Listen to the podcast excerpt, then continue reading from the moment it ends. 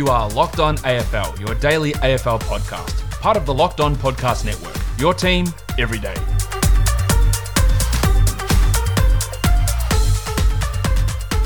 Welcome to Locked On AFL. I'm your host, Kane Pittman. Particularly with a pathetic effort from Pitt. I mean, it was the most disgraceful display I've ever seen from a big fella. And that's pretty hard on an individual, but he's going to have to live with that. And alongside me, as always, is Josh Lloyd. Lloyd is Lloyd. Lloyd to Lloyd. Lloyd. Lloyd. Lloyd.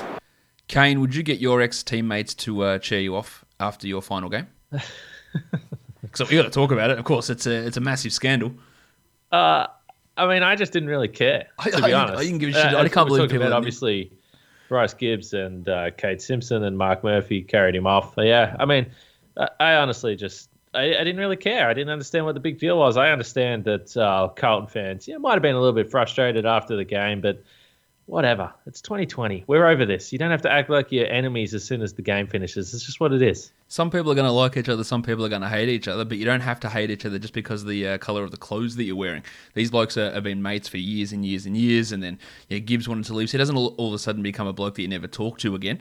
Uh, if you were yeah, really good mates, and yes, it's disappointing that yeah, I think the same people who get angry at this sort of thing are, are the same people who uh, yeah push the the white line fever type of scenario. So okay, the game's finished.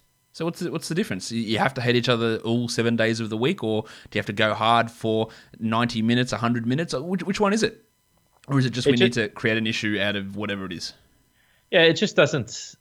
It doesn't mean anything to me. The players interacting with each other. It doesn't tell me anything about how they truly feel about the game or the results. I just don't read anything into that.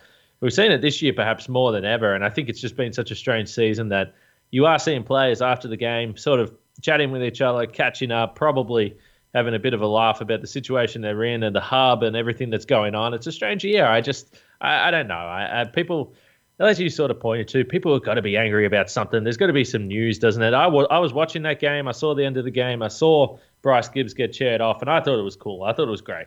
I tell you what, the thing that's also frustrating with it is, and I don't want to harp, we'll, we'll get off, off this in a sec, but the people who are you know saying that there's an issue or, or, or pushing this out there are the people in media who have interacted with players or former players who have been in that situation before. And Kane, I don't know about you, but you've spoken to players, and when I speak to players, you just get to realize that they're just they're, they're regular people living their lives, and this is their job. You, you, when you have that interaction with them, you understand that they go through exactly the same things that everyone else goes through, and have friends and people they don't like in their workplace, and people outside other areas that they talk to or they used to work with. They're still friends. So the more that you talk to them, the more you realize that's the case. That's what I don't understand. These people who are in the media, who talk to these players and interact with them all the time, and former players. Why would you have an issue when you understand what that's going on, or you're just doing it to uh, to generate outrage? Uh, and that's yeah, that's a frustrating thing. But that's that's enough of that because we're we're not going to talk about it too much. But there is some news because uh, your blokes could be uh, boosted by the return of Gary Ablett.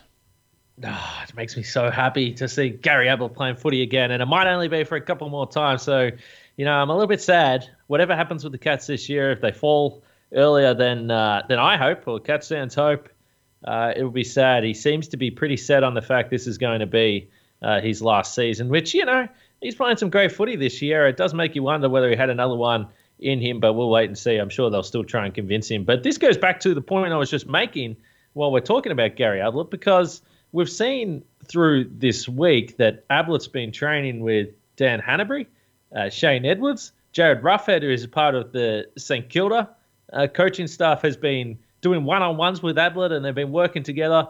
And this is why uh, it's just it's just such a bizarre year that you've seen stuff like this go on. You've seen players play for opposition teams in practice matches just so they can keep fit, so they can be ready to go.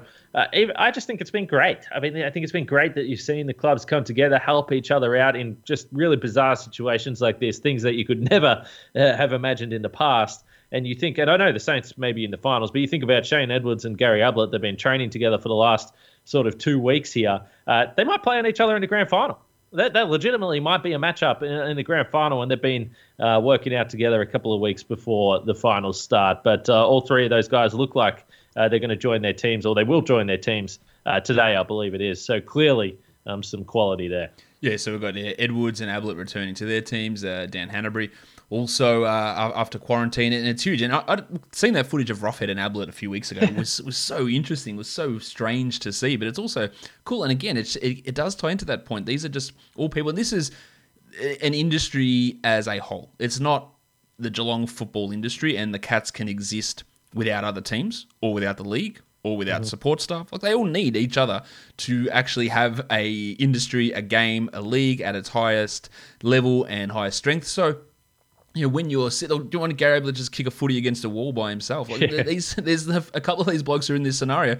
Get him out there and do it. And do, do you really think that? In, I don't know if anyone's complained about this. Actually, I do know because someone has definitely complained about this. I don't know the specifics about it, but do you really think that if Gary Ablett and Shane Edwards are going for the ball in a cutthroat final, Alice is going to say like, "After you, sir. We we trained together. And now we've got good friends. You pick it up. I'll get the next one. Oh, thank you, Gary. That's very nice of you. Like that's just not going to happen. These guys are going to go hard. They're going to smash the shit out of these guys, and then they're going to go, "Hey, that was fun back there. Yeah, good game. Good luck next week." And they're going to be pissed that they lose. They're going to be happy that they won. This is just what's always going to happen. Now, other news coming through. Um, looks like the Giants, we've talked about their free agency issues. We've mentioned Jeremy Cameron a lot. We've mentioned Zach Williams a lot. We haven't mentioned Aidan Corr, but he is uh, he's done. Yeah, this is this is a, another blow for the Giants. There's no doubt about that. You mentioned those two big names. They're going to be ones to watch. Clubs are still certainly going to be circling there. There's no doubt about that. And this is why this season for the Giants is such a disaster because you know you have that grand final last year, and I, I think for the most part they have you know, being GWS, and it's the same as every team around the league now. That's it's worth making that point. But they have a bunch of guys from different parts of Australia that I reckon, if you look back and you look at the actual quality that the Giants have lost, similar to the Suns over the last few years, it's incredible the players they've lost. But I think the Giants have been able to keep the bulk of them together because they've had the promise of success, and and everyone's kind of felt that it was inevitable that the Giants were eventually going to win a flag. I mean, I, I think we all thought that. Um, certainly, if they didn't get a flag, we thought that they were going to be in multiple grand finals and be top four team for the extended future. They still should when you look at the age demographic and the talent they have. The fact that it's it's almost locked in that they're going to miss the finals. Obviously, things can happen this week, but it looks like they're going to miss the finals. And if you're a player that is in a situation where you can make a decision to go home, maybe you're considering going home. If you see what's happened here, speculating here, but maybe you you don't like the direction of the club. They've extended Leon Cameron. We spoke about that. This is a real danger period for the Giants that they could lose all the momentum that they've built the last couple of years in in search of that flag. Yeah, it is, and yeah, that could really tip if, if we have uh, Williams and Cameron joining Corr. Now, Corr's a guy that's played almost every game this season. He still hasn't played 100 games yet, and he's 26 years of age, so you know a little bit behind where he probably should be if he was with an, another team that wasn't stacked full of young talent.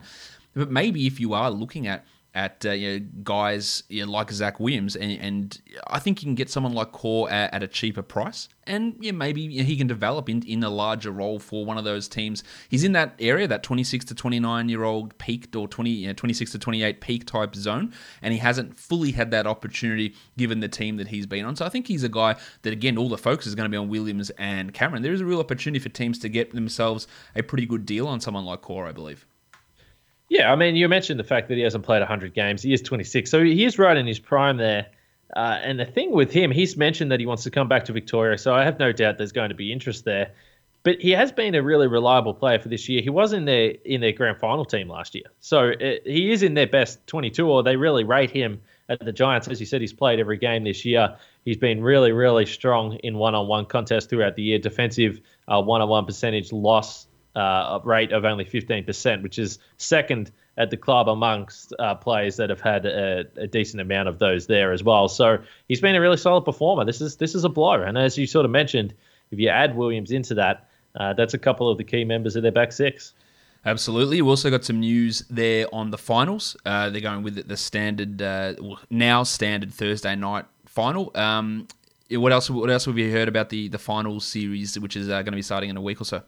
Yeah, so they just sent an email out with a media release basically outlining what the final situation is going to be. So, as you said, Thursday night, Friday night, Saturday afternoon, Saturday twilight for the first week. Um, there was some talk about a, a Wednesday night game, but they've probably sensibly scrap that one. It just complicates things moving forward the next week with breaks and all that sort of stuff. It just doesn't make a lot of sense. So Thursday through Saturday, uh, the things that have been absolutely confirmed is that West Coast will play or can play uh, the first week of the finals at Optus Stadium if they finish fifth or sixth, I, I, guess I should say. So fifth or sixth, they'll get a home final at Optus. If they sneak into the top four, obviously they won't. And because the teams have to quarantine for seven days prior to that first final, uh, they will not get the opportunity to play in Western Australia outside the first week of the final. So the only way they're going back to Perth is if they don't make the top four, which, as we know, uh, that will be Richmond beating Adelaide and Geelong beating Sydney on the weekend. As far as Port Adelaide goes, uh, they've got a, a, nice run, and we expected this was going to be the case. It looks like they're going to finish top two, so they would get a home final in week one. If they win that, a home final for the prelim. If they lose that first week, the second week will also be at Adelaide Oval. So Port Adelaide are in a about Brisbane. We know that they're going to have uh, the run right through at the Gabba as long as they win. So Port Adelaide and Brisbane clearly in the box seat. West Coast uh, yeah, might be a little bit frustrated, but that's the government rules. That's what we expected. They'll get something out of it if they do miss out on the top four, which you know is going to put them in a pretty good position to succeed. But no doubt, Brisbane and Port Adelaide, the big winners. Yeah, that's uh, absolutely the case, and that's why we've talked about fighting for the top four, and in particular the top two, has been so important, especially for those teams to get those games at their uh, at their home uh, digs. And uh, let's see where that where that leads them as we head into the finals. Of course, teams aren't uh, unbeatable at home, as we've seen plenty of times, but this uh, gives them a little bit of an advantage. Team who doesn't really have an advantage with anything going at the moment, because it's been pretty rough for Essendon all season. They are uh, under pressure, Kane.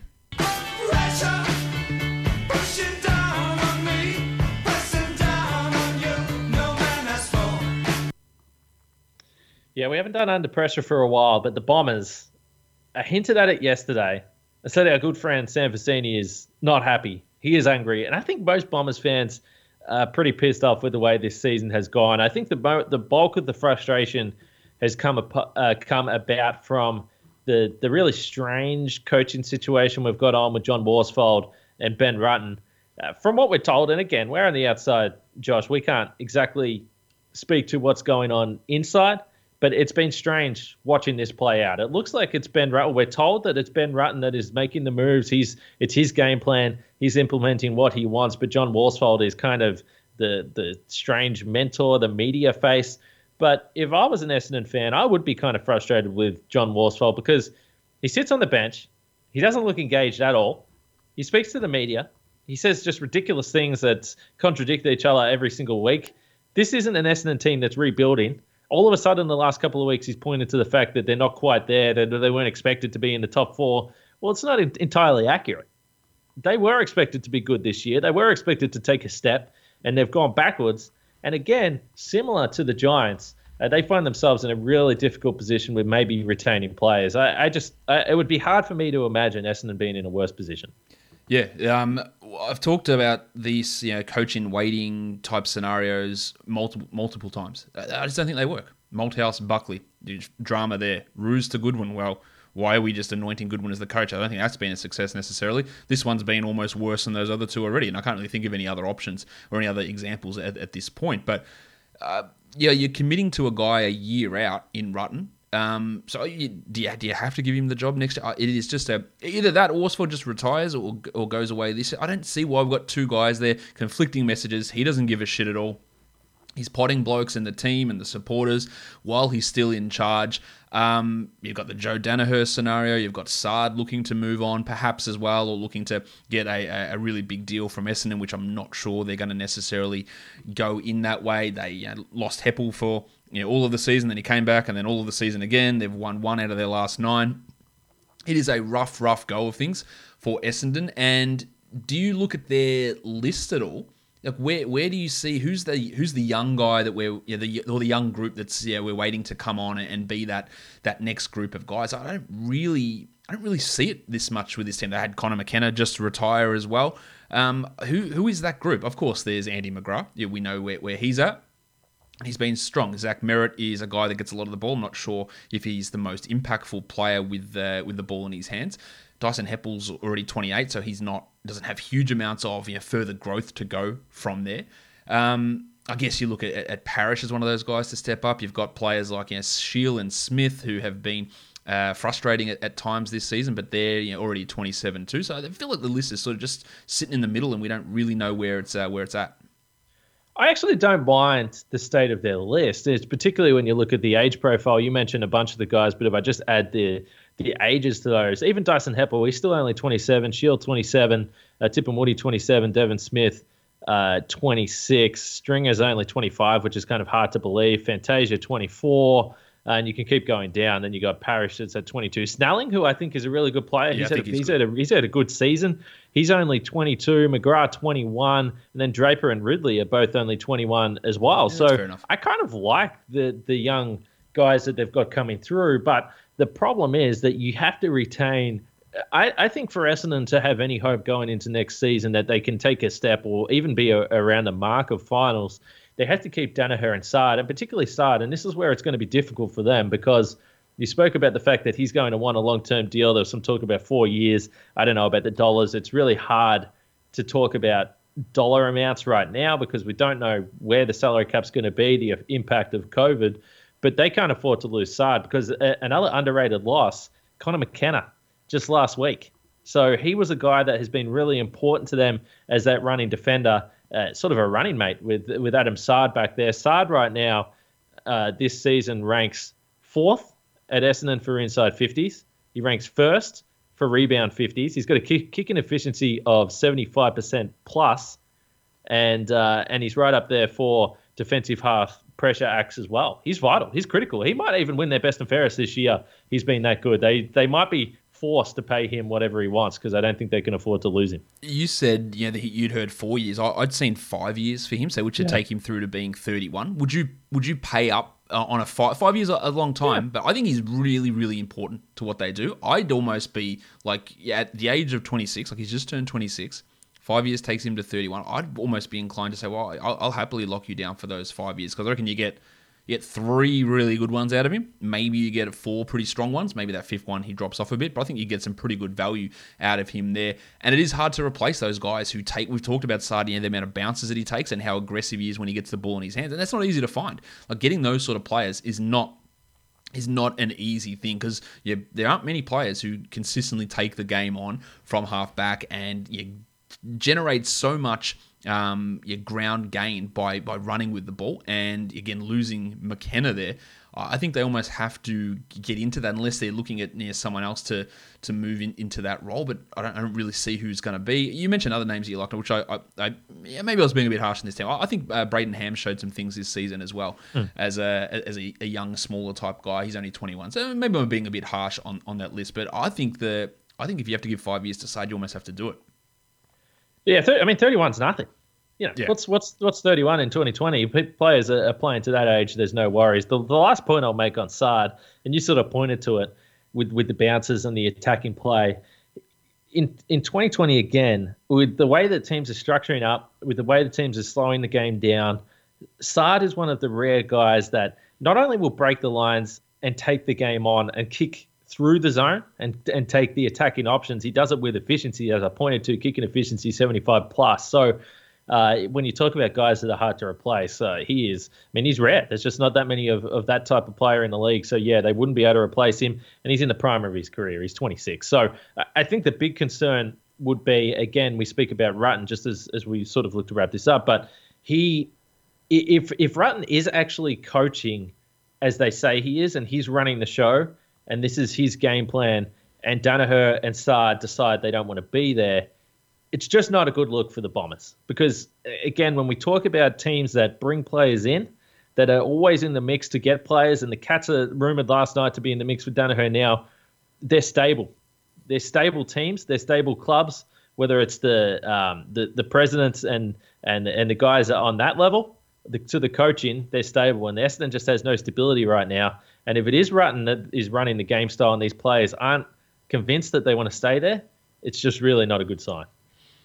No, it's uh, that, that's that's the concern is that yeah, instability. You know, starting off with the Daniher stuff last year, and then moving on to the, the coaching stuff, and so much instability in that um, in that team at the moment is a real concern. Yeah, as as a Geelong fan, like what's what's your opinion on this? Yeah, Geelong in the mix for for Joe Daniher. It, it really feels like he's just there's no chance he's with Essendon next year. Yeah, I mean, I'd be surprised again for that reason. I, I think last year when there was the talk with Daniher, he wanted to get out of Melbourne, so is uh, a little sleepy old Geelong enough for him? I'm not 100 percent sure. I mean, the Cats are in the mix for, for everyone. They do it every year, and uh, it's I know it, it I know it annoys fans if I go by the social media reaction, but um, they'll they'll throw their hat in the mix. And the big thing with the Cats, I've said before, uh, they got that haul for Tim Kelly last year, and clearly they wanted to keep Tim Kelly. But to end up with the three first round picks that they did, couple this year, uh, on top of the one that they already have, so three first round picks this year and then the future one next year, uh, they put themselves in a really good position to either draft guys or uh, acquire players in free agency. So the Cats are in a good spot. I have a, a, pop quiz for you here, and I don't expect you to know this answer, but talking about bounces, who do you think leads the AFL in total bounces this season? Oh, uh, okay, I'll, I'll, give you a hint. There are in the top uh, 10, there are three Richmond players, and it's a Richmond player that leads. Okay, Richmond player that leads. Um, give me. He did a someone... bit. Of, he did a bit of damage against uh, your guys on Friday night with the with the bounces, especially.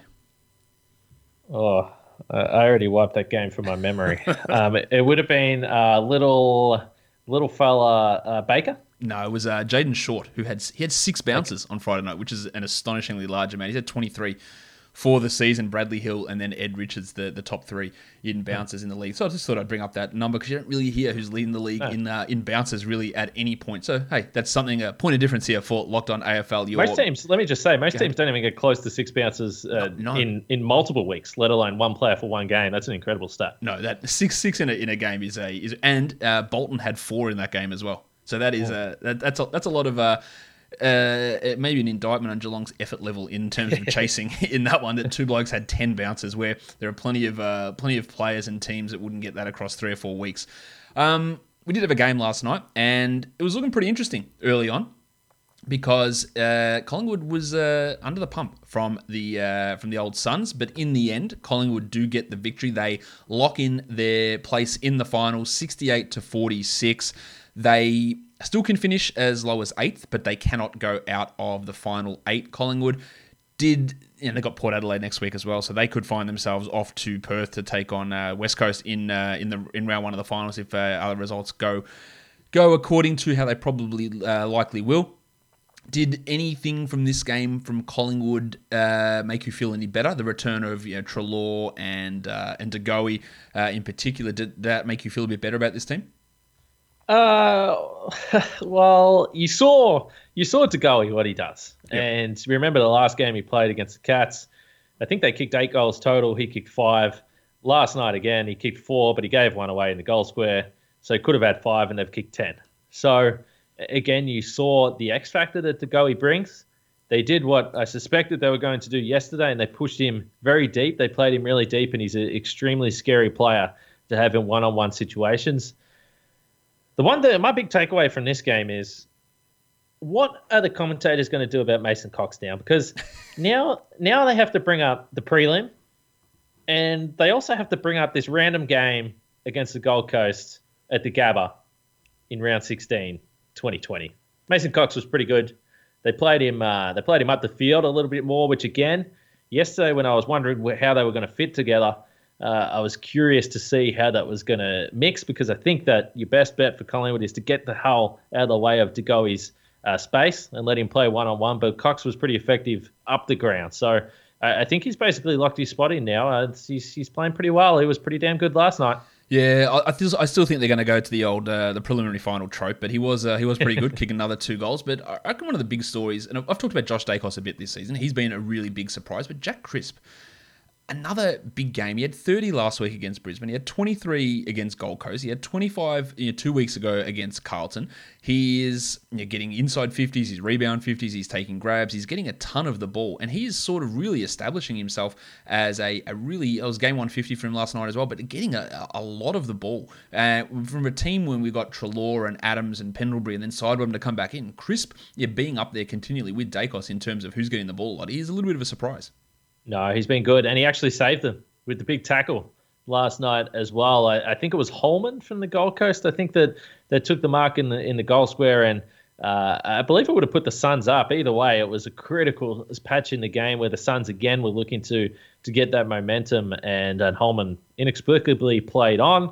Crisp tackled him. Collingwood went down the other end. They got a goal and were never fronted after that. Uh, it was a, it was a huge turning point in the game. And I and you know, Crisp, I, agree. When you look at all the guys they've had out consistently, they've had key players out. He's been the one guy that's always been there. He's he's a ball winner. He uses it pretty well, and he's hard. And that's the big thing that the the Pies have going for them right now. They've got a bunch of tough players, don't they? And and we and we've said that they need point of difference with skill. And I think Daicos is one of those guys. I think yep. again, Isaac Quaynor was really important.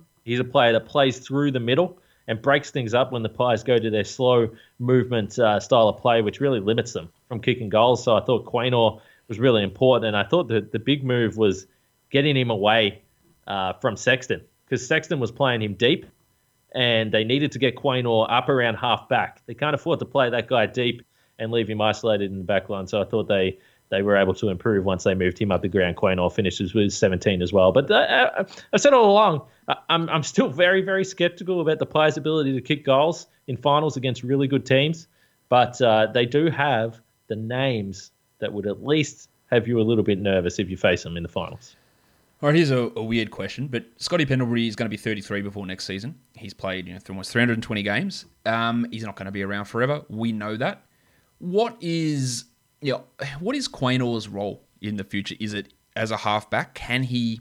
He's not going to be Scott Pendlebury because you know, nobody is. But in terms of that outside good ball user, smart decision maker to go along with the grunt workers of Treloar and of, of Adams and those sort of guys. It, could Quaynor move into a, full time midfield role, do you think?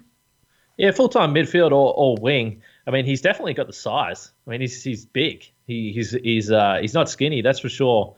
Um, and, he, and he's not afraid of the contested footy, but once you once you do release him, uh, I think he's the type of guy that already it's it's hard to believe that he's played so so little footy and already that you want the ball in his hands as much as possible across half back. I think when we go back to the side conversation, we've spoke about these guys all season long. They're rare, so for the Pies to be able to add him in, uh, it, it just changes their whole team. So I think they like him across half back, and a lot of those midfielders that you speak about with Treloar, Adams you know, Daicos has been rolling through there, as you sort of pointed to, Chris. But I think they've got enough in the midfield that they'll be able to keep Quaynor as a weapon at, at half back. But uh, it's it's been a super addition because you look at the other guys that they have back there, Maynard, you know, skills a little bit a little bit uh, dodgy last night for Brandon Brayden Maynard, unfortunately. But imagine. Uh, the, the other back six, I mean, they don't use the ball well, and I think that's half of Collingwood's problem. They don't get it moving quick enough. They're not uh, attacking enough, and that's where Quaynor is the point of difference. Bit of news that just also came through now is uh, Tom Bellchambers has retired as well. So just another name there for Essendon that is uh, that is gone. I think he's about 30, 31, so he's uh, he's out of there. But they've got you know some other ruck prospects that they've been throwing in there during the season. Although Bellchambers has probably been the best guy for them for the majority of that, but he is retiring. So good luck to Tom on his uh, on his retirement. Um, so yeah, Kane, we've got the one round to go here, and we've got let's top five are in. We know that. And then we've got Collingwood at six, St Kilda seven, Bulldogs eight, Melbourne nine, and the Giants at tenth. Um, four teams for two spots, but there's still movement around those uh, bottom three spots in the eight. We got if we look at how these teams play up, Collingwood has Port, the Saints play the Giants, the Dogs play the Dockers, and Melbourne plays Essendon. So Melbourne probably with the easiest matchup there. Uh, yeah, Saints and Giants they'll sort each other out in terms of that one and then uh, Collingwood probably a loss to the power. So it's still a lot of intrigue in terms of how the bottom end of the eight shakes out. There is. I do think it's down to three teams for seventh and eighth. Yeah, the Giants. Uh, the, it's going to be hard for them. It just with percentage, it's going to be really difficult for the Giants to make that up and hope for all the results as well, including an Essendon win over Melbourne. So uh, I think it's St Kilda, Bulldogs, or Melbourne. I like Melbourne to beat the Bombers. This is, this is Melbourne, and, though. You realise? Yeah, I know, I know. I might regret saying that. St Kilda and GWS is a toss-up, but again, percentage is in St Kilda's favour. Even if they lose that, they've got a significant gap over the Bulldogs there, and and you know it's it's going to come down to the Bulldogs Freo game. I said that yesterday, but that's going to be a game to watch. Uh, uh, Freo clearly they've been in really damn good form, and uh, the Bulldogs at their best should handle them. Uh, we'll wait and see. But down to three teams, I reckon. Um, for the for the eighth spot there. Yeah, the Bulldogs have only lost one game to a team below them all season, and that was Carlton up, you know, what round five or whatever that was, and I don't even know if Carlton might have been just a game behind them at that point.